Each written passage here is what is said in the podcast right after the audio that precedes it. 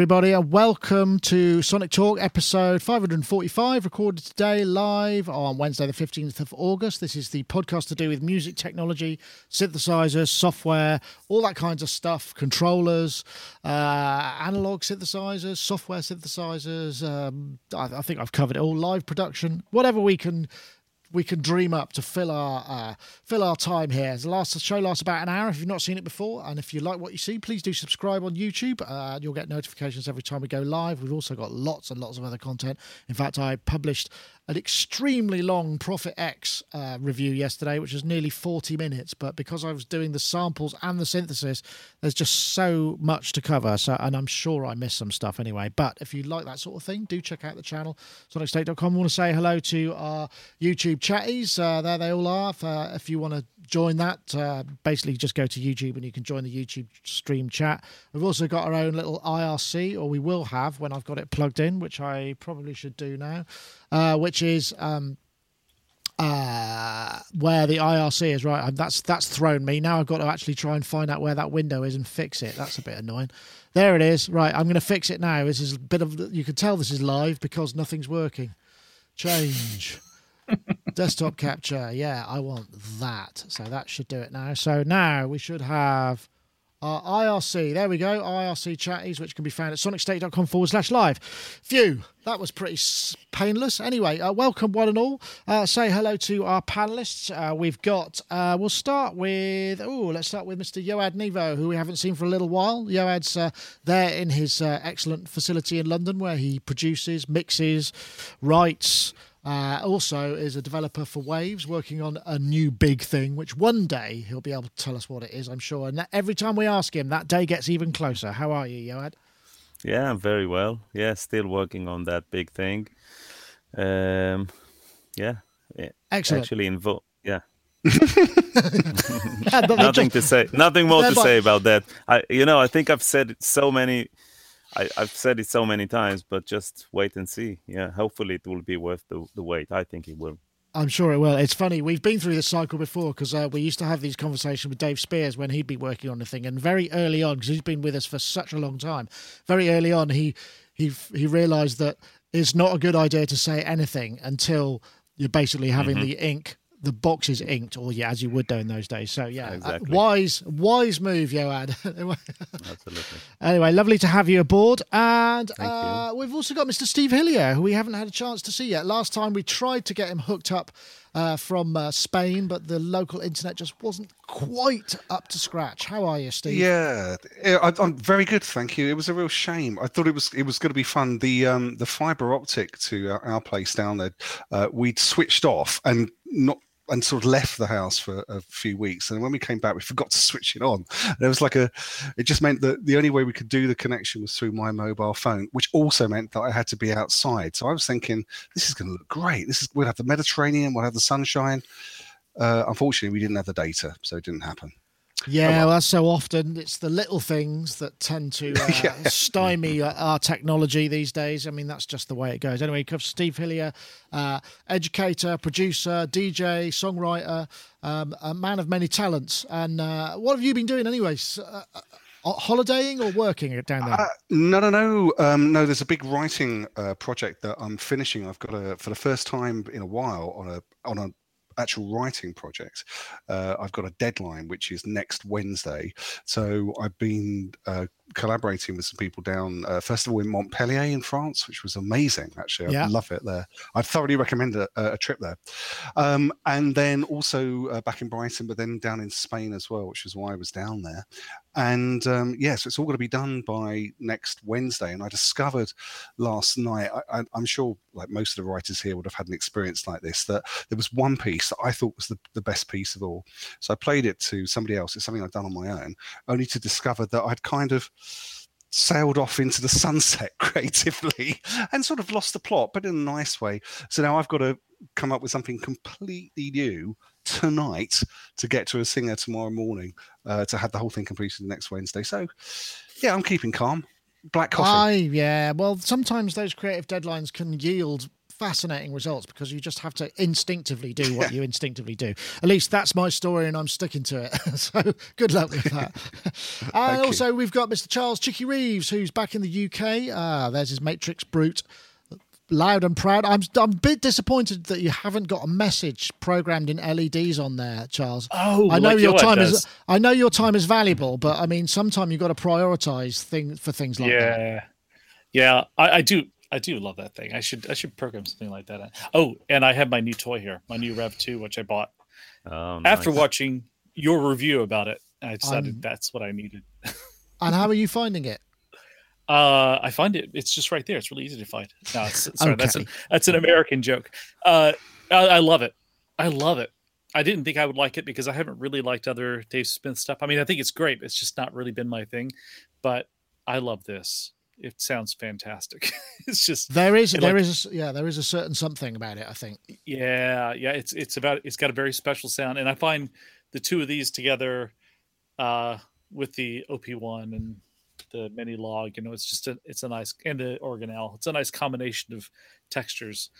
And I'm I'm working on a soundtrack, which actually this reminds me of something was just mentioned. So I I'm working on this soundtrack thing, doing this science fiction thing, and um, so I was really happy. I like really broke through, got something really creatively done, and then I just on a lark at the end of the night, I decided, oh, I'm going to listen to something just to cleanse the palate, and I put on the Blade Runner, the new Blade Runner soundtrack, and I was like, oh my god, I just blatantly ripped off several major pieces from this without realizing it. Oh wow! It's like so I had to strike the whole thing and start all over. But I like what I did in the end anyway. But it's like ah, it's so frustrating. I hadn't heard the soundtrack in a while, and I guess I kind of had forgotten because the melodies are so simple. It's that Hans Zimmer thing of using two or three notes to make a melody, and that's it and uh, and I done something kind of like that, and then I realized not only is the same key, it's the same intervals in the same order. It's like, uh, so I'll start over. But well, to yeah, be fair, if it's only three notes, the probabilities are fairly high that it's going to resemble yeah. something else. So I mean, yeah, absolutely. I, I, I will try and uh, I, I'm sure I'm sure you can recycle it and use it somewhere else where perhaps it's not for a client. You never know. Yeah, exactly. So anyway, that's what I'm on. That's, oh well, glad to hear it. That sounds really fascinating. Right, okay. Well, we're going to start with a, a bit of fun, and this might link into uh, our initial discussions actually. So, uh, oh, I did want to say, um, obviously, iZotope are sponsoring the show with a prize. Uh, you can win VocalSynth 2 a little bit later on. Uh, should come up about halfway through the show, so please stay stay tuned for that. But in the meantime, let's have a listen to this, if you can take it. This is the 1969 IHOP commercial. That's International House of Pancakes for those who perhaps aren't stateside. With a nuclear family running across fields with balloons for some reason.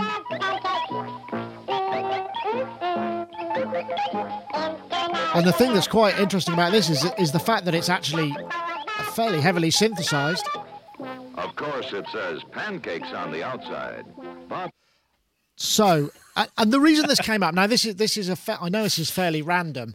Uh, I've been experimenting with some kind of more challenging headline types this week, and uh, I think my headline for this was uh, this 1969 IHOP.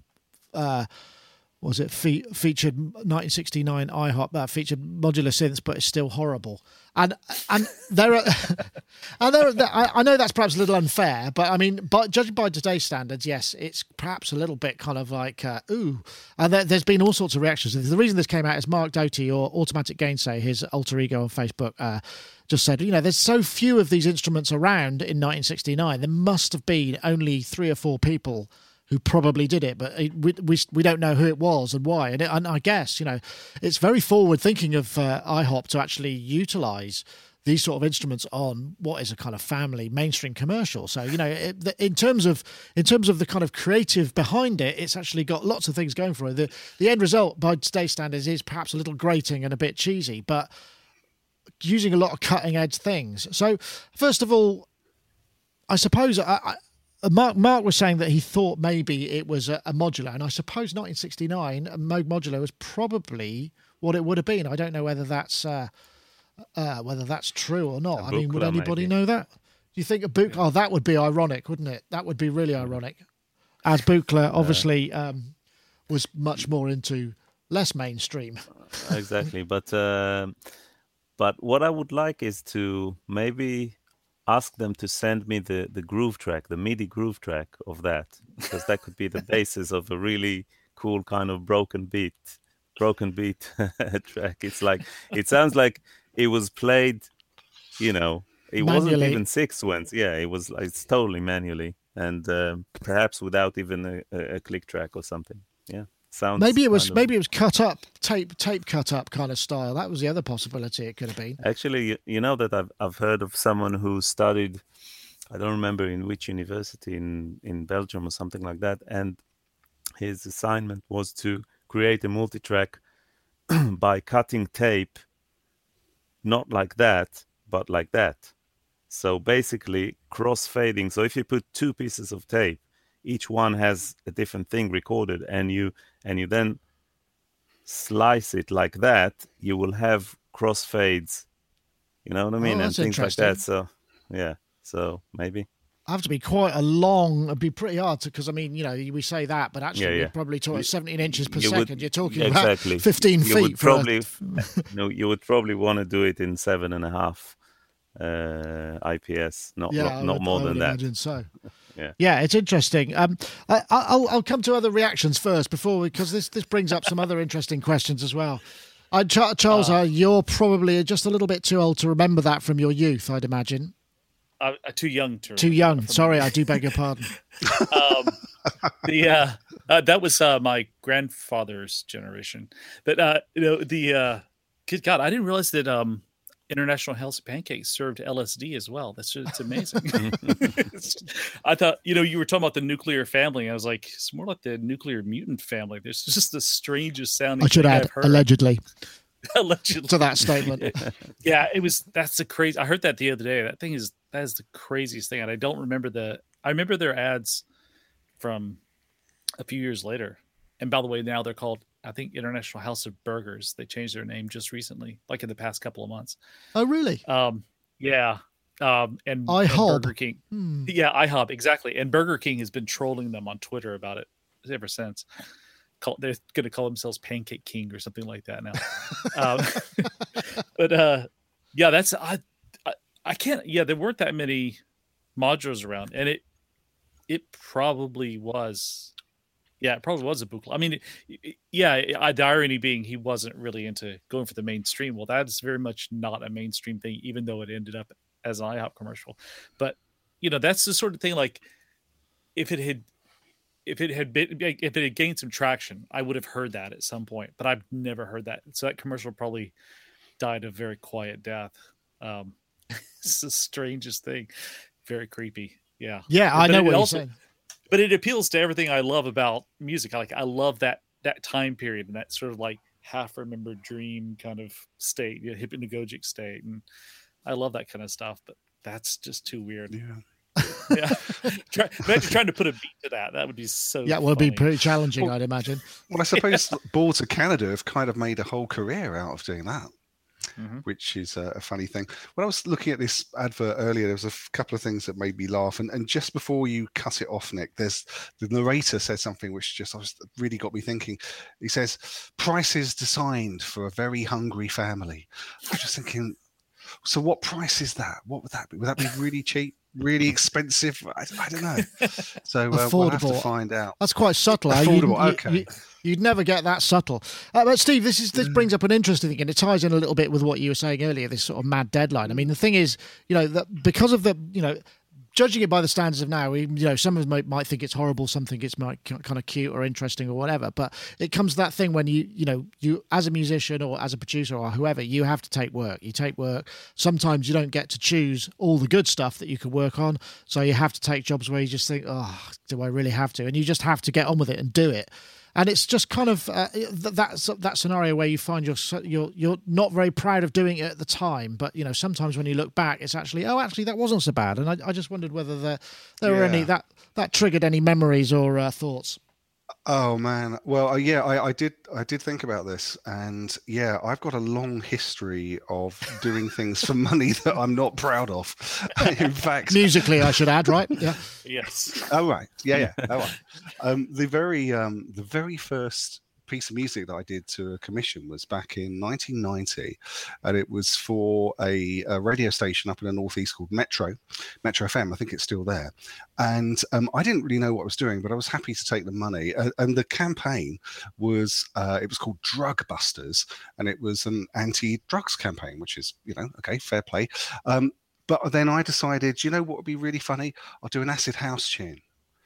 And so throughout this anti-drugs Mm-hmm. campaign, you had these squiggles of music that was supremely connected to taking drugs. And, and you know, funny enough, they didn't ask me back. But the- um, but I'm, no, I'm surprised because quite often with that sort of thing, you're trying to appeal to youth culture, you know, to, so you'd want to use terms of reference that were relevant. So I'm surprised at that to a degree. Yeah. Uh, I, I think if, if the if the radio station had been run by musicians, they probably would have got it. But instead, it was more like you know, like broadcasters who are they have one eye on uh, the what the tabloid press are telling them about things, and another eye pointing elsewhere. I don't know. That's a strange image. Um, there was something else that I thought I'd mention. There's um, there was a remix uh, that I did uh, in the Dubstar days, in the later Dubstar days, about 2012, for a band from Australia called uh, Paralox, and they had uh, supplied us with uh, like a, an electro pop tune, and we were just sort of really just had no idea what to do, and there was this recording session where we had run out of time.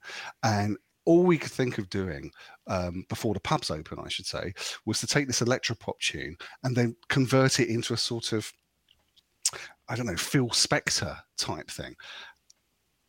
Then the pubs opened. Of course, we spent a few hours down there. We came back and this sounded crazy. So then it was a question of getting out all these old shoegaze and, and indie records from the 80s and sampling the Jesus and Mary Chain and slowing it down. And we'd run out of time. I just thought, okay, sorry, mate, here's the remix. But it went out. And I was, uh, I've been ashamed of it and of taking the money ever since until I listened to it a couple of days ago. And actually, it's, I think it's my favorite remix I've ever done because it's mental. It's just absolutely, it makes absolutely no sense when you compare it to the original. But in terms of creativity, it was a combination of uh, anxiety, alcohol, and a deadline that produced this mad thing. So if you, if you look on um, uh, the internet that we have these days and look for Paralox Dubstar remix of Machines, you'll hear the tune that I'm talking about. Paralox, du- right? I'm gonna I'm gonna find that out. So uh, I Yeah. don't know. Yeah, I, Yoad, I, I I suspect you know. I mean, we've all kind of been there. I wonder if if uh, if if you've been in that situation or whether you are fortunate enough to be able to pick and choose uh, more.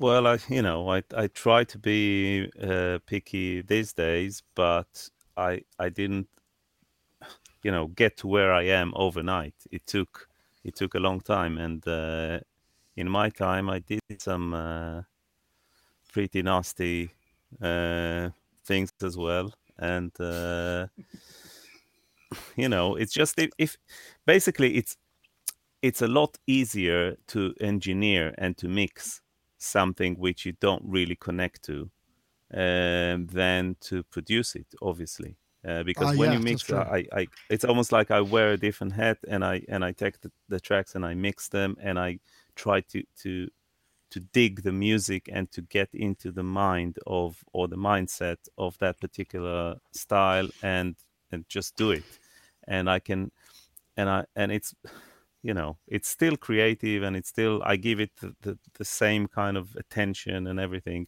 uh, it may just not be my cup of tea or yeah but obviously these days if something is not right or it sounds shit then i i wouldn't do it. But sometimes you get you get mixes which um something is not quite right but then i get in communication with the producer or the artist or whatever and and try to see if it's possible to re-record something or the vocals or or things like that. So um it basically you know um if i if i can see that i can improve on something then i would try to do everything i can to to accommodate for that No, I totally get that. I mean, it's interesting. I mean, I, the, I, I, I did a lot of remixes back, sort of, you know, last century in the sort of nineties, and I do remember the ones that I didn't enjoy were the ones that we were rushed on. You know, that it was just like, right, let's just do it. You know, we've we got to finish it by tomorrow. And I'd be thinking, oh God, you know,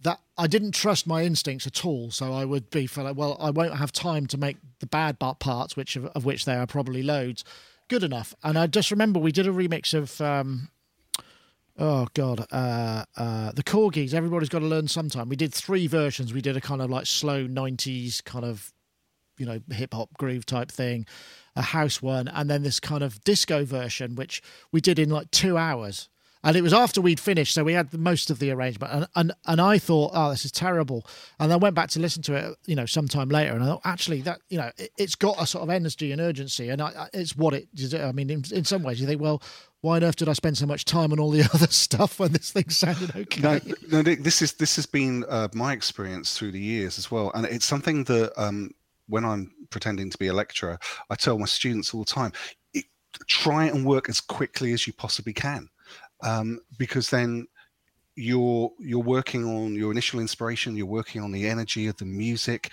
you're not thinking so much. And so often you end up with uh, you know better music as a consequence as you've just demonstrated. And i would recommend this to everybody.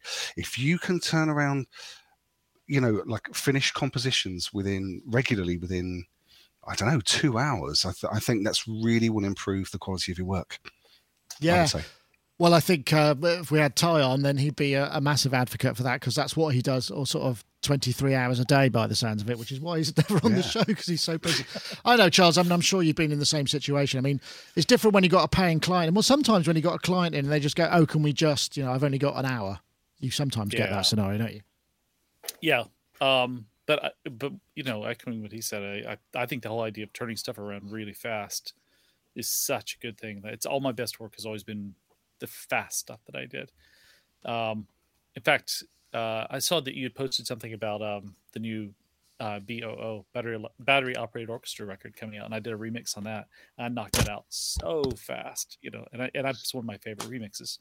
So I I love doing stuff fast, but I also have done some work that I belabored for a long time and I'm not happy with it, but hey, I got paid to do it. But oh god, I just wish it wasn't out there on the internet. And I won't point anybody to it. I won't show anybody where it is. fair enough. Mm-hmm. Fair enough. Yeah. yeah I mean, it's an it's an interesting kind of uh, conflagration, and it's something that generally, I mean, you either have to be so arrogant that you know and inexperienced that you just go, oh, I don't care, they'll be happy with it, or it, you just have to be experienced enough to know that it'll be okay, you know, even if it's not my best. I've said this many, many times, I think. Uh, anyway, uh, what's next? Oh, have you seen this? Uh, Yamaha want to know uh, what uh, your synth ideas are. They've started a new forum, uh, which is actually a third party application, which is called I know what's it called? It's called uh, oh I've forgotten Idea what it's Scale called. or something. IdeaScale, that's right. And uh, they're saying join our new community. Uh, let us know your ideas. Got an idea for a synthesizer or feature? We have just the group for you. Set up an idea scale. They're, it's a limited edition, and I actually I, I joined uh, just so I could keep an eye on things. And, and, essentially, it seems to be the idea of you know you you just somebody posts an idea for it, it gets upvoted or downvoted, and then presumably the folks at Yamaha might well um, you know pull it on board and uh, I got into a lot of trouble with this in the comments, particularly one guy who just sort of, because I sort of said, well, is it, you know, perhaps in response to the kind of analog revolution? As we know, large Japanese corporations are generally quite slow to move. I mean, yet Roland have changed their structure so they can move more quickly, and they have. Yamaha are still quite old school in that respect. You know, they're very big, and and and, they do what they do is great for what they need, and they obviously don't feel pressure to do it. But it feels like maybe is this in response to some of that? And I was uh, heavily chastised, saying that they'd always done this sort of thing and always and had innovated lots of technology or whatever, and and I'm sure that's true. But it's an interesting idea. But I wonder whether people now are, are perhaps a little too cynical to uh, to kind of go, yeah, you can have my idea because there's no there's no mention of reward in any of this. well, I don't know. I mean, I, I, I was sort of thinking, you know, if I wanted a new synthesizer from Yamaha, what would I want? Uh, and also, what great idea would I have that I'd be happy to give away? And I just realized, you know, what I'd really like from Yamaha is a proper update to FM synthesis, you know? Um, and the reason I say this is that about a year ago, I got um, the Reface DX. You know, when they released the, a whole load of sort of recreations of old synths and one new one. And initially, I really liked it, but then I kind of noticed that the the sound quality just I don't know there was something I wasn't sure about. So I compared the Reface DX to my DX100, which you can see just behind mm-hmm. me there, um, and I just noticed no this this sounds really different and not in a good way. So consequently, thinking about this, what I would propose to Yamaha is I would like them to do a proper update of an FM synth. What I want is I want to see algorithms you can design to be anything you want, a bit like on the Native Instruments FM8. What I'd like to see is analog filters built into each voice, but also an analog filter that you don't just stick at the end of the, the, the signal chain. It can be at any point within you know any aspect of the algorithm.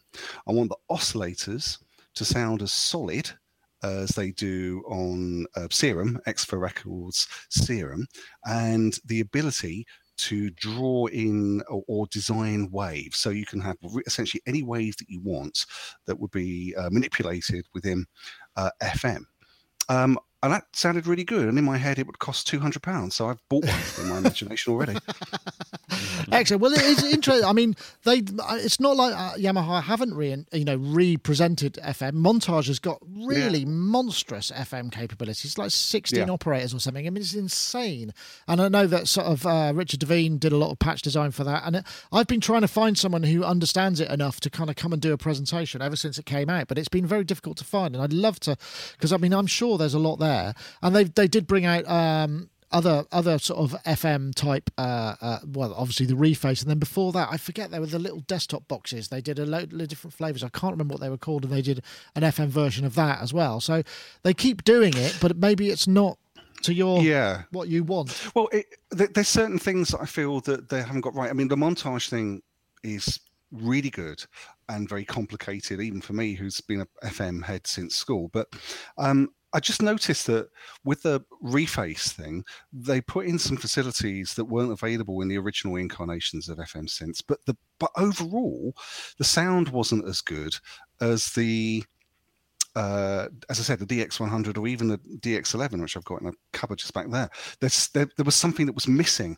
And I sort of felt, you know, am I kidding myself? Am I doing that thing of, you know, only liking vintage digital synths, and what, which would be a bit bizarre?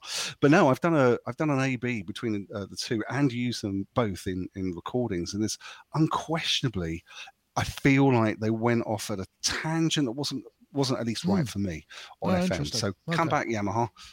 Well, there you go. They can have that one for nothing. It's it's it's always this is a question that's always hard to ask someone who actually does design instruments for a living, or at least part of what they do. Because I'm sure you've got lots of very strong ideas about this. But I mean, in terms of what Yamaha are doing, yeah, it's kind of it, it feels like a, a, a, a, sea change to me. But maybe maybe I'm just uh, overreading. no, I think it's a, it's a really good um, it's a really good direction. Um, when you design products, I think uh, because you have a community of uh, of of beta testers and uh, of other other channels of you know of opinions that you can um, that you can get from people, and I think it's it's it's a it's a fine line between having something which is designed by committee, uh, then and on the other hand you have an idea and you just go with it and you know you do your your thing kind of all the way because if you start listening to, to all the different voices around you too much whilst in the kind of basic designing um, process then it, it could be quite frustrating at times because you can't you, you will never please everybody. Um, and so as as a developer i you know, for a big company like like Yamaha, I think it makes a lot of sense because they can have they have the they have the ability to deal with all these opinions and and like you said, it's a, it's a quite slow, you know, moving beast. It's it's huge, and I can't even imagine how to how you can get an idea and and make it happen uh, through all, through all the stages that it has to uh, to go through. It's hard enough in to do it in waves, which is a which is a tiny company in comparison to Yamaha. So all these processes are, but I think it's I think it's it's a good it's a good way of of basically you know when you sell stuff on eBay or something or as a, or Airbnb or whatever, then you have reviews and you have basically feedback from the community from people, and I think why not add that as an element of the designing uh, process. Yeah, I, I, I, think that's probably true. But I mean, in a way, you know, it's uh, the way that uh, certainly Korg went a slightly different way with just having uh, having sort of superstar designers aspect to it. So you know, mm-hmm. Tatsuya is he, he, was the visionary behind a whole series of products which really did very well for Korg. Uh, I, am not sure if that's the same in Roland because we're not so aware of their internal structure, but I suspect it's something along those lines as well. But any corporation that has to invest in new technology, as Yamaha have done, they will want to see a return over iteration. So they're looking, I guess, in terms of looking for the next big thing, they might also be looking for something that they can re reuse, you know, in the same way that they have with the motif and that, that sort of thing. And that's fine, mm-hmm. you know, it's a way of doing business. I don't know, Charles, what would you like to see from uh, Yamaha, assuming you, you, you've had anything you'd care to share with us or them? Oh, yeah, yeah. Um, uh, two things I've had from Yamaha that I really have liked a lot is I had a CS20, which which I still have, but it doesn't function very well, and uh, a DX7. And it would be nice to have. I mean, that's what they did. They they they were pioneers in the in the whole uh, FM synthesis uh, and then the structure of the of the CS series. Not the not the, like the CS one or any of that stuff, but you know the the old analog CS stuff. I'd love to see them do like a updated version of that that sort of stuff. You know, it, it is something that they. I mean, it's not really breaking any new territory, but it's it's sort of uh, polishing up something that they had started many years ago, and I, I think they have an opportunity here it's it's kind of tricky. I think one of the reasons they probably took on this um, IdeaScale thing is because uh, it's not that there aren't any new ideas under the sun. Well, maybe there aren't, but um, but it's it's hard to figure out what new ground to break at this time, and yeah. so they're probably trying to figure out how to break this new ground. But I think you know, at, uh, one section of it is they should take what they've done in the past and and just make better versions of it. You know, I would love I'd love to have another CS20 that actually works. You know, yeah. mine doesn't because it's so old. You know, and I yeah. haven't bothered to get it repaired. And yeah. if you repair it, it still has to constantly be repaired anyway. But yeah, I'd love to see them. So. I, I, have the CS, the reface uh, CS version, which you know it's it's nice, but similar to the DX, you know, it doesn't it doesn't sound fantastic. It's but it's mm. fine. You know, it no. does like nice pads and things like that, but it's not fantastic. Right. Um, I'd, I'd, like to make uh, just a, another suggestion to Yamaha if they're listening, and building on what uh, Charles has just said there about going back to the stuff they did really well and maybe taking it somewhere new. We've had uh, what at least a decade, I think, of uh, really good manufacturers making bass synths. So I'm thinking of Moog have done this, and Korg have done this. Okay, Yamaha, how about this as an idea? You make a monophonic FM synth. It's a bass synth it's got just two operators and it's got knobs on the front and there's one for ratio there's one for level for operator 2 and then there's just a uh, knobs for an ADSR uh, for the first operator and for the second one uh, and then you'd have nothing else in it. It's just that, just two operators, one voice. It's an FM based synth, and you sell it for fifty quid. Hmm. There's a thought. Um, yeah, I, just... think that would be. I think that would be extraordinary, quite frankly, because you know, um, the digital bass, FM bass, is a is a fantastic sound. I, I use absolutely. it all the time. I'm in love with it.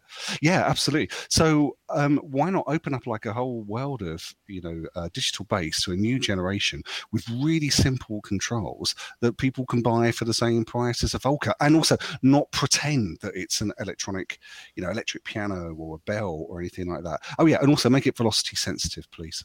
Yeah, that's a good point. Um, uh, I, oh, sorry, go Yoad.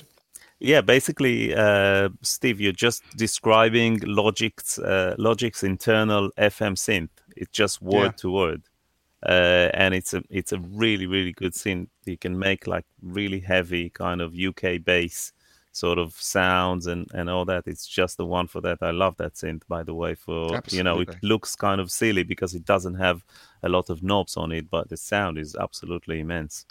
It's funny we keep Yeah. coming back to these old uh, Logic instruments. I, I, one thing I would say in Yamaha's defense, or not that they're being bashed necessarily, is that um, they the stuff that they make generally is very robust. I mean, the refaces are, are very nicely built. You know, they don't build cheap mass production stuff below a certain th- quality threshold. So there's always going to be a price premium for the way that they work, and that is obviously you know that's obviously across the company, and that's that may be you know a philosophy that they follow, and that's totally fair enough. And but I think that will automatically create a price point which is perhaps higher than things some of the competition are prepared to do in terms of cutting corners from manufacturing pr- uh, process. Yeah, Nick, I, I think that's completely fair. And also to add to that, to be fair to Yamaha, behind me I've got uh, a DX100, a DX7.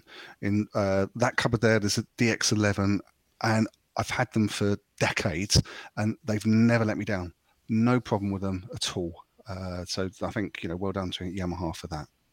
Yeah, no, that's fair, that's fair enough. Good point. Right, I think we'll just take a short break for a message from our friends at iZotope. Of course, this is uh, iZotope VocalSynth 2. Uh, this is the teaser video, but essentially, with they've completely redesigned the interface. You've got a brand new vocoder, new Biovox module, which does uh, vocal tract modeling, which is very good. Uh, new, like I say, uh, improved vocoder, more bands, higher quality. CompuVox module, uh, TalkBox module, and all lots of pitch correction and uh, loads of effects. The effects are all reorderable as well. Lots of really powerful vocal processing think, for a very modern sound. If you want to try that out, head over to izotope.com forward slash vocal synth. Uh, vocals evolved exactly what I was just saying. So, and we did have a competition from last week, and we got a winner uh, there. And the winner from last week uh, is uh, somebody called uh, Thea or Thea, I'm not sure, Cochrane, who is actually an audio preservation engineer, which is kind of interesting. I imagine they've probably got a few other iZotope products, but uh, I said, I need to plan better next year and try to get to the Leeds Modular Meet. Which is a random thing, but that's a fair comment to make because, of course, uh, DivKids, uh, aka Ben Wilson, Leeds Modular Meet was at the weekend, which by all uh, intents was another great venue. But uh, you've won. You've won VocalSynth.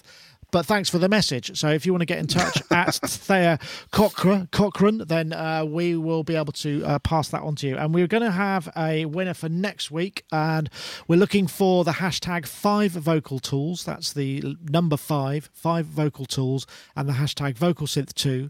And tweet that to at Sonic State and at iZotope Inc. Yes, you do need to be on Twitter, but uh, it's no biggie. Uh, so the hashtag five vocal tools and the hashtag vocal synth 2 to at sonic state not at iZotope inc. And we'll pick a winner for next week. So thank you very much.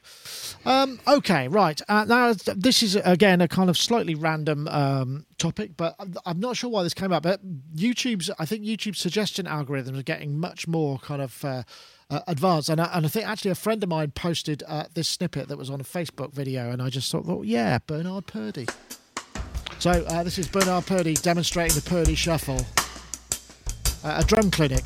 Purdie Shuffle started many, many, many, many, many, many, many, many moons ago. But the best part of the Purdie Shuffle is you've got to remember one thing. The slower you do it, the more effective it is. Try never to do it like this. Oh. Purdie Shuffle consists of two bars. It's a two bar phrase. And if you think about it as a two bar phrase, you'll come out with everything that you need. Eight. no, I, I don't know about you. I mean, it's interesting. I mean, I think I gravitate towards shuffle sounds, and uh, Bernard Purdie is kind of one of the, you know, the. The, the, the, the, the sound of Steely Dan Aja and stuff, which is very much of its time, but he was, he's not the only person, but there's, it's just, what a great groove. And he worked with Steely Dan, Quincy Jones, James Brown, Miles Davis, Aretha Franklin. I mean, masses and masses. Still going, 79. I'm not sure when this was recorded. Doesn't look like it's that long ago, although that is actually in It's- that's like four, three or four years ago. Yeah, so three or four, so, you know, still doing drum kit. And the whole thing, he's just sort of like speaking rhythmically while he's just playing grooves. It's a lovely thing to watch. And he's just the ease with which he does it. I don't know um, if any, has anyone ever worked on a Bernard Purdie multi-track uh, where he's been on? That would be, uh, that would be, Uh, imagine that. Oh, I have actually. have you? I have actually. Yeah, uh, it was. Um, I mean, I, I- I didn't do it for commercial release. I did it because I, you know, I studied with Al Schmitt, and um, we had all the multi tracks from Aja. So that had Home at Last on it, which he played that groove on. Um, yeah, it sounded great. sounded great. It was on, I think, if I remember correctly, it was only on four audio tracks, like kick, snare, and then just a, a sum of the, all the other drums on, in stereo. Nice. Um, yeah, but it, yeah, he's fantastic. he's fantastic. I mean, that was he was playing Home at Last basically right there, It's just talking over it, you know, with no music. So, uh, yeah, he's fantastic. God, he's so good. He's It's interesting good. though. I mean, does and, and I guess the other question is, do you have any sort of favourite grooves? That because I mean, you know, we all went through phases where their groove, uh, the groove was very popular. I mean, you know, back in the the nineties, it was the funky drummer, and then it was the Soul II Soul beat, and then uh, you know, there are all these kind of classic grooves which tend to kind of perpetuate. So there are, uh, uh, and the amen break, there are libraries of specific grooves with specific drummers. I just wondered if you had any specific favourites. Yeah. Uh, so I worked with this drummer. Uh, it, it, uh, it was I forgot the name of the band. They did the the the theme song to Friends. Um, Oh yeah, uh, Oh the something wasn't it? The the alters or the, the, not the, the not the replacements. It was Yeah, it was something, like that, wasn't it? Okay, yeah. there. uh, So I worked with the drummer from that group, and um, I had a recording I'd made of him for some other project. And uh, you know, I asked him if it was cool if I did this, but I I, I sampled the hell out of that track because there were so many great grooves all in just this one song, and I think I probably produced maybe thirty or forty songs that had that you know his drumming on it in various places. And it, and that's so the thing is like yeah i do like i i do like grooves. Like i love hearing bernard Purdie play and so forth but I, I i've always gravitated towards something that i didn't think anybody else would have heard um the the because I didn't wanna- Rembrandts. The Rembrandts. rembrandts that's it There Yeah. we go. That's Yeah. how we It go. sounds like Sky the- the Sky perfect- Scratch in the chat room. Thank you very much. Yes, yes. Um, and so, uh, yeah, he he was great. He had a 1947, I think it was Gretsch medallion kit. sounded beautiful. Um, I just put a couple of mics on the kick, a couple on the snare, and then a couple of room mics, and that was it. And it just sounded beautiful. And I just Yeah. I just made a stereo mix of it, and I used it on so many things. And that was my favorite groove of all time. But uh, uh, and I just love his playing. It works with almost any kind of style of music and so forth. I, but I always I, I gravitate towards things that I didn't think anyone else would have heard Right. uh, okay. because I didn't want fair. anyone to identify it. So, Steve, uh, you and I both know that we've used We those those trope grooves and uh, remix, you know, remixes throughout the time. I mean, did you did you find yourself trying to uh, modify them so they weren't quite so Yes. naked? Yeah. Yes, absolutely. Um, there was a sort of uh, for people who don't know, my, my background is uh, uh, is as DJing, and I uh, initially was sort of uh, DJing sort of electronic music in the eighties, but then um, hip hop sort of took off. And then the rare, what was called rare groove, took off, which was essentially jazz funk, but it was being Yeah. rediscovered in the eighties. And what that meant was that they were in, in the middle of so many of these records, they had a drummer's break, and that was essentially a solo by the drummer and it meant what was happening here was that hip hop guys were getting two records and they were uh, which were identical and they were playing the drummer's break on the left hand de- uh, disc and then when it came to an end they would then mix in the same break from another record so they were creating yeah a, basically an infinite length uh, drummer solo and I loved all that stuff. But there was a sort of year zero for me, and there was a record that came out which was by I think they only ever had one tune. They were from Bristol. They were called Fresh Four. Uh, they did a version of a song called "Wishing on a Star," and it blew my mind for lots of different reasons. The, the, the first one was that it was so sparse. It was like a, a dub record, but with hip hop breaks going on. And then I realized listening to it that it was a combination of two different break beats. Now, there was the very famous uh, James Brown funky drummer, which all of us here would instantly recognize. But they combined, they slowed it down a bit, and then they combined it with what sounds to me like uh, a song called "I'm Coming" by Bobby Byrd, which Okay, also I, I, I have it here. I'm going to play a Yeah. little bit of it, but I don't want to. I, I'll, I'll just bring it up underneath while you carry on talking. Yeah. hey, it's like I'm back on the radio. So, um, so you had these two breakbeats going on at the same time, and now we've, we've gone to a completely sort of new place. Um, it, it, was no longer just kind of like regular uh, hip hop, and yeah. it wasn't just taking a bit of somebody's record and looping it. There was a new creativity that had gone on, and I found that uh, really inspiring. And in fact, um, again, just refer- referencing my old band, if you listen to um, what was uh, ultimately the biggest dubstar tune, Stars, the very first thing that you hear is uh, a very famous sample, which I'm not going to name, um, is... but it's but it's but yeah. it's played twice. Right. It's played twice at two different sections within the breakbeat at two different speeds, and so you get that kind of like tumbling snare pattern that became very very popular. Uh, uh, with the jungle DJs when they chopped up the amen break. So yeah, to answer your question, yes, I just yeah. I'm just looking at the video. I've got the video here actually, and I'm just looking, and that looks like. I remember this. This was Smith and Mighty remix. This. Yeah, that sounds and, about right. And I just saw. I think that was Daddy G, who was one of the uh, members of Massive Attack. So I think this might have been his first thing. There he is. I'm pretty sure that's Daddy G. Anyway, that's that's that. It's a, it's a, it's an oh. absolutely oh. extraordinary record, I think, and and it's a sort of it's the very tail end of the '80s that I think people kind of uh, often overlook. That bit before, sorry to use a dirty phrase here, but trip hop took over in the '90s, yeah, it, where, yeah. well, well, yeah, where you had this the amazing sound of these live drummers, but being placed in samplers and making not rap but a different kind of uh, pop music, which uh, is um, extraordinary. And and I I do actually kind of regret very deeply that we don't have so much of this going on today. I think that the lawyers in the, the music industry rather clamped down on that towards the mid to end of the 90s. So whereas you had these incredible records um, being made by people like Norman Cook, who lives just over there. Um, made up of cutouts of other people's records. That doesn't happen now. It's just too expensive, and I, mm. I think hmm. that's a shame. Yeah, I suppose so.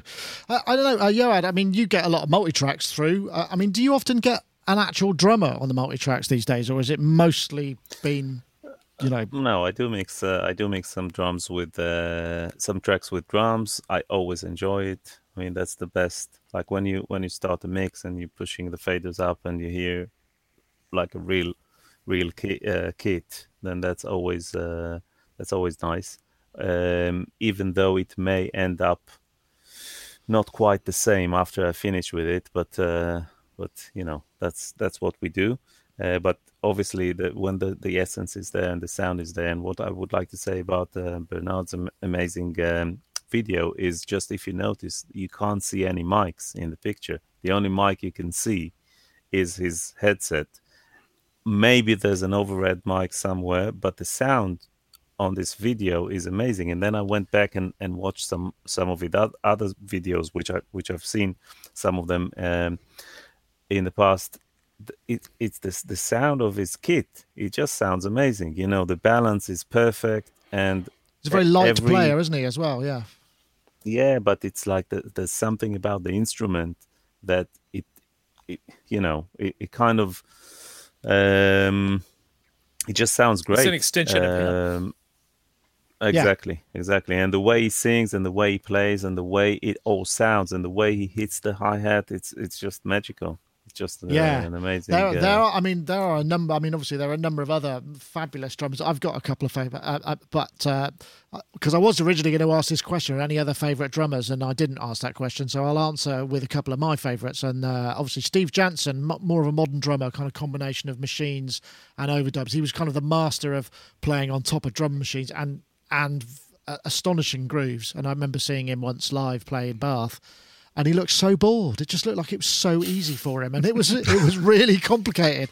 And I sort of I felt I felt it was almost I was a bit disappointed that he wasn't trying very hard. You know. But uh, anyway, that's one thing. But uh, gotta gotta say, uh, real big Richie Hayward of Little Feat again, very brilliant uh, sort of Purdie Shuffle drummer, absolutely amazing. Uh, Little Feat's last record album. I mean, while it's very sort of bluesy and swampy, it, it, you know, might not be everybody's cup of tea. The drumming and the rhythm is fantastic. Also, uh, John Stephen French of Captain Beefheart, another amazing drummer that uh, you know you just don't get those kind of mad ones anymore so much, I suppose. But uh, I did have a couple of bits mm. queued up, but I didn't. Uh, I never kind of got them ready, so I'm not going to play them now. But if check it out, um, uh, Richie Hayward, amazing drummer. Yeah. Well, I can tell There's you also who mine Steve is. Gadd. Oh, who's your favourite? Yeah, go on then. You go first. Then Um, Neil Peart from Rush. He's like he's a genius. The man is a genius. Um, I like Phil Collins. I like his drumming uh, in Genesis and and uh, even in his stuff in in the eighties. I think he has an amazing sound, and he started this whole obviously gated reverb stuff uh, and all that. But but if, you know, he has uh, he has an amazing sound. Uh, Omar Hakim. Um, the way he plays on on David Bowie's Let's Dance is just mind blowing.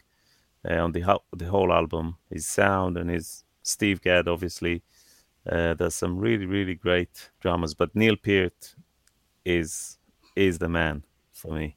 It's Uh, o- obviously, Nick Mason and Ringo Starr. You have to mention them Yeah, as yeah. well. But uh, There's a load. I mean, there's loads and loads of US drummers. There was a big period where drummers from the US were really popular, and, and I think um, this is just a, a, a, simple fact that a, lot of them were uh, they learnt their chops either in military bands or in marching bands, where you the snare work was kind of you know it was all very disciplined, and so a lot of those guys their their snare work was just so and their feel was so great because they were so disciplined. I don't know that that happens so much now. I mean, there are still. I mean, the, that that age of superstar drummers seems to have dropped off a bit. It's more seems to it's more about the personality and the kind of the, what they project than than maybe what they're playing so much now. But anyway, everybody gets a go. So uh, so uh, Steve, favorite drummers or dr- or group?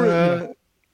Uh, or, or grooves. No, um, um, my favourite drummer really comes from my childhood. Um, Stewart Copeland, remember him? ah, yes. yeah, Uh, brilliant. So he was the yeah, Yeah. So he was the drummer in the Police, and I think if you listen back, not to um, not to the last Police album, although that is really good as well, but just basically the earlier stuff, you really can hear a, a, a, a musicality there, a sort of personality that I haven't really spotted elsewhere. I mean, I mean, to be honest, I haven't been looking, but he springs to mind. Uh, and also, he was a good songwriter as well, which wasn't given a lot of credit, literally, in the Police. That's very true. Quite a lot of similarities between Stewart Copeland's style and uh, Omar Hakim, I would say. But that's just an observation. But anyway, uh, Charles. Yeah. Yeah, I was going to say Stewart Copeland. He, he beat me to the punch on that one because, uh, Sorry. especially on on Ghost in the Machine, I love the playing on that. Um, that's to me, that's that's that's their best record. I mean, I don't, I don't uh, Synchronicity has good songs on it, but it's nothing compared to the brilliance of the whole album of Ghost in the Machine. And his playing is fantastic on that. I absolutely love that album. It's the it's the Um, power of the three piece, isn't it? Once again, you know, It just- is. Really Again, is, yeah. you just have to kind of do whatever you can with what you've got left, or it has the idea has to be so strong in the first place to be able to be uh, uh, rendered with only three musicians. You know, so yeah, that, Yeah. That, that's a that's a very good point. Um, I, I, time's marched on. I haven't really realised that we've got so far. So I, when you have to make a choice between the uh, these two topics, we've got the what's the fascinating fascination with these machines, or the reverb quiz. So I'll take a poll on there. Hands up for uh, drum machines. Okay, two, and hands up for the reverb quiz. So that, yeah, that's a tie. Hmm, that's that's very tricky. Okay, uh, damn. No, I, that, that's no. There's no. I'll there's do them both. Do them both. All right. Well, we'll do that. Okay. So let's uh, let's get. This is a video. This So is my uh, students and Eric Hawk anybody that's close Hawkins. to me knows that I love drum machines. In fact, I got my start with drum machines in the studio with a classic DMX, Oberheim DMX, and a Lin drum drum machine, the LinnDrum 2 technically, but the LinnDrum drum machine. I, I- mean, it is a very talky video. It's not really a sounds video, but it's just him. He's got a massive collection of video uh, of uh, drum machines. In fact, uh, this came from Synthtopia, and uh, what's it featured? There's the DDD5 Korg 626 Roland, Yamaha RX5 Sequential Tom, Oberheim DX, Alesis HR6. I mean, there's a whole bunch of 80s drum machines, and uh, listening to them now, you know, they're not actually. There's not so many that. Uh, that they are of their time. There were there were less of them that you know. Obviously, we've got the the, the 808s and all of that sort of things, but these are more the digital side. I just wondered if there's uh, any kind of are, are we are we looking back at these through sort of somewhat rose-tinted spectacles? I mean, the the ability to program drum machines more effectively now, with particularly with parameter locking and parameter recording, has completely changed the way that drum machines are part of you know a, a, pattern. Because you know now you might not necessarily program an entire song, you program a groove, but you can make it evolve by tweaking it and changing parameters now. So that you know, is there anything that still stands the test of time? I'm going to come to you first, Yoad. Just cause. Um, yeah, I, I want to talk about the sound of these um, old drum machines, and uh, there's something about the mixer. Where, when when you have a digital mixer, so when you have a stereo out or a mono out, then it means that all the drums um, go to it in through a digital mixer. The digital mixers, um, when they run on uh, at 12 bit or or 8 bit, they're going to introduce so much um, distortion and noise even just for the fact that you have a fader but then you have another summing stage. And so the degradation of the sound is so intense that you get this very distinct sound. Um, and if you listen to uh, the difference between uh, let's say rx 11 or um, or or something like that uh, between the individual out, uh, the sound that comes out of the individual out, then to the sound of the of the mixer output, the the left right, that there's such a big difference, and and this is something to that contributes a lot to to the sound. It's it sounds so bad um, that the sound doesn't have a choice but to become huge so it's so it's it's like that and like that and then you turn up the volume you know? It's like full of noise it's full of of kind of juicy digits kind of uh, all squashed digits. together. That's yeah and uh, and uh, it just sounds it just sounds so good. Um, that's that's what I wanted to say about drum machines. So mm. it's it kind of people people are talking about the source, about the 808 kick and this and that and the the 909 hat and and all that. But um, by the way, on the 909, the mixer is is analog, I believe. I'm not sure. Uh, because it has analog elements and digital elements, it would make sense to to to ah, okay. use the D2A and then to to mix it uh, in analog. So you wouldn't have the same not necessarily. You would have other artifacts uh, caused by cheap kind of um, you know uh, IC mixers and things like that. But um, but just to to I wanted to point point out that aspect right. of the sound of old drum machines that um, that's that's probably what it's unique. Got. Uh, all I remember is uh, that I've just found them really infuriating to use because I hate doing with patterns. I don't know, Steve. You sounded like you were about to about to go there, and I'm guessing you know you you and I both grew up when drum machines. Well, actually, drum machines were more in the wane. Really, it was MPCs and, and computer sequencing mm. and samplers that really kind of took over. When I was well, I yeah, um, I mean, I I do think that there's a lot of nostalgia uh, involved in looking back on these machines and, and liking them. I think that really they have been surpassed. Having said that, though, there's just a couple of things I want to mention. Um, if you can listen back to the raw sounds you get out of a Oberheim DMX or DX, uh, or whatever it was, DMX, uh, and then you compare that to uh, listen that to a LinnDrum or a Drumulator, all of these sort of mid 80s or early 80s uh, digital drum machines. There's something about those sounds, and I'm not. I don't mean uh, the the mixing element and the digital degradation that Yoad was talking about. I'm talking about the, the, the recordings themselves. They're really strong. They're they they're completely dry. Um, and they're highly usable sounds.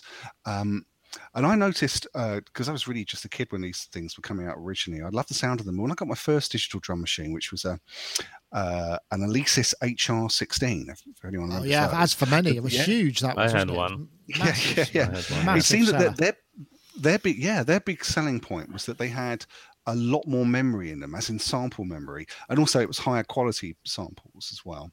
Um, and so that was a good thing. But what I noticed was was that the the the sounds were longer. They had more reverb on, but they were sort of they weren't com- they didn't have the same commanding presence that these older machines had with the shorter memory. And I realized that I think maybe the, the reason why these older machines, to my ears, sounded better was because the engineers had to get it right.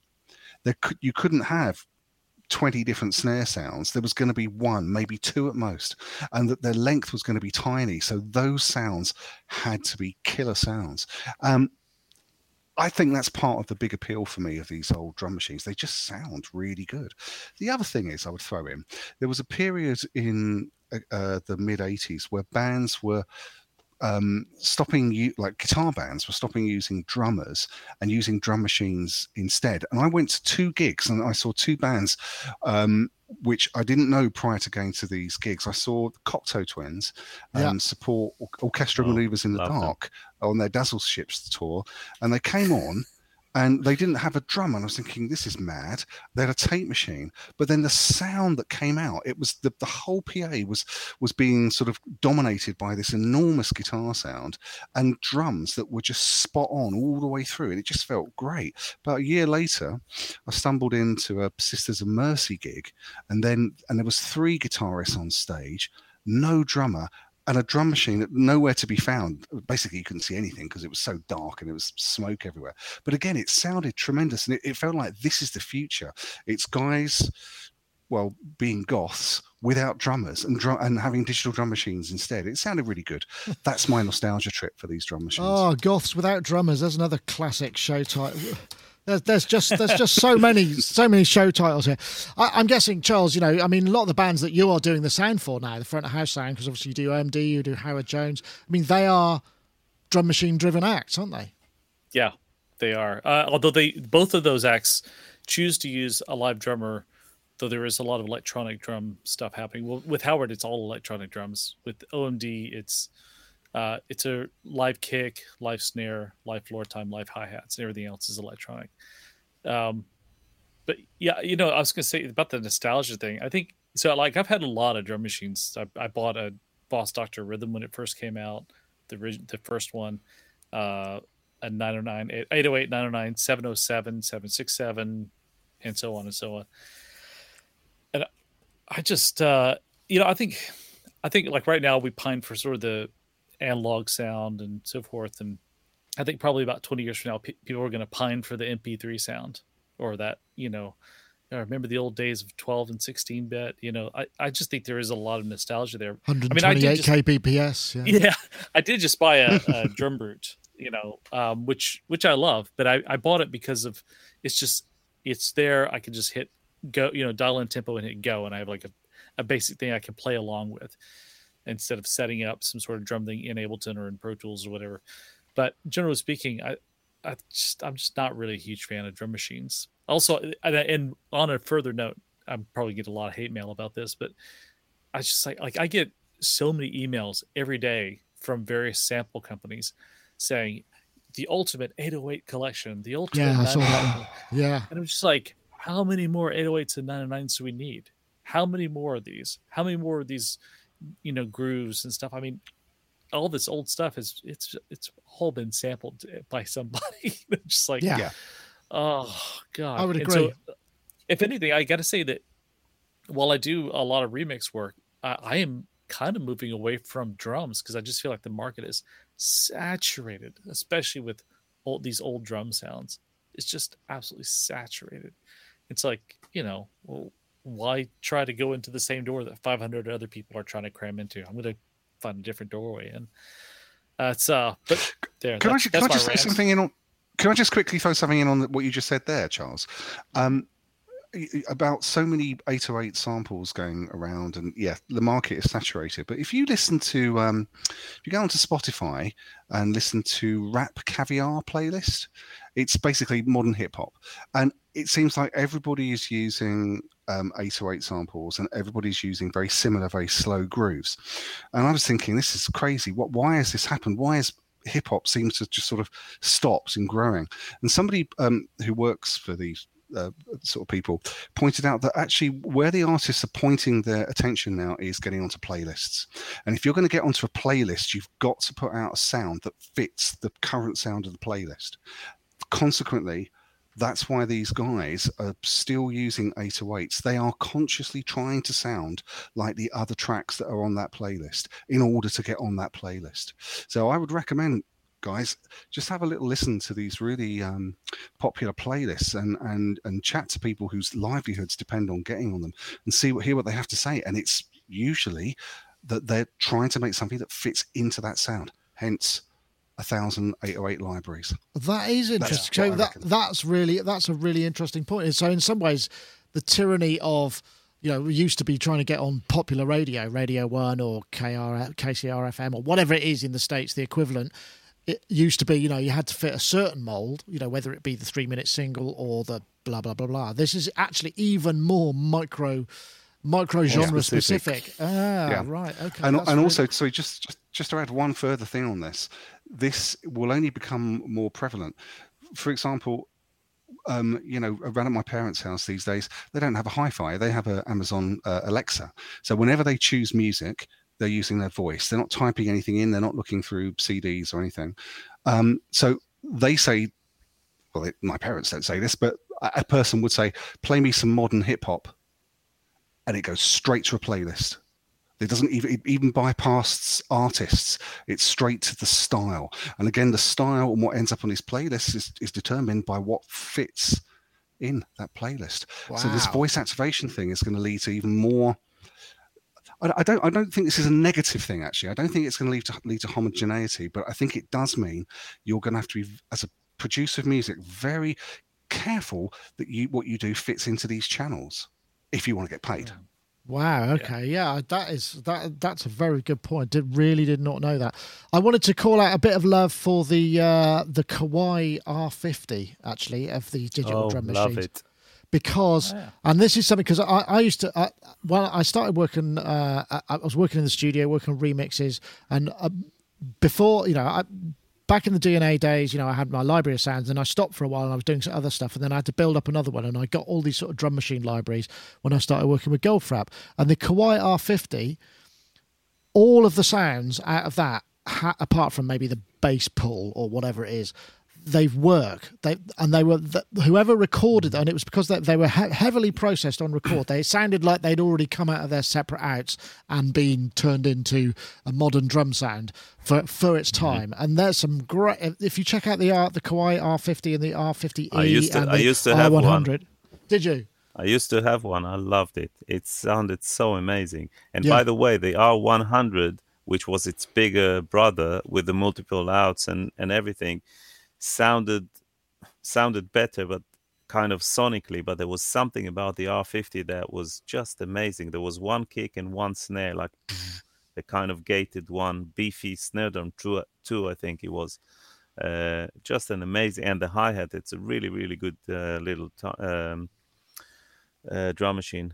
I couldn't afford the the R100, so I bought the the R50 at the time. Really good one. Yeah, I think that's uh, I, I think that's a good call. Uh, well, I, I think the R50 is good. So yeah, and there's there's plenty of sample sets out there. I mean, I you know they've been going around for years. I mean, I used to collect them all into uh, into EXS and just either just. And I, I have kit ones, but then I take all the kicks and I do all the kicks across the keyboard, all the snares across the keyboard. So then you could Same. just, uh, I mean, which is, but the, I'm coming back to, uh, you know, that's why when you mentioned your thing last time we spoke, you had about the uh, the way that you dial in. Absolutely. Uh, we And need we need to and- do do and- something on that at some point. That's Yeah, I know. I was supposed to do it this week, but hopefully That's all right. week. Yeah, but I mean that's that's one of the uses that that I um, the ways I use uh, this thing with with all the drum machine uh, kind of snares, and then you can scroll through. It's amazing. yeah. Okay, well, um, okay, well, if, if we've got, have we got time to do this last one?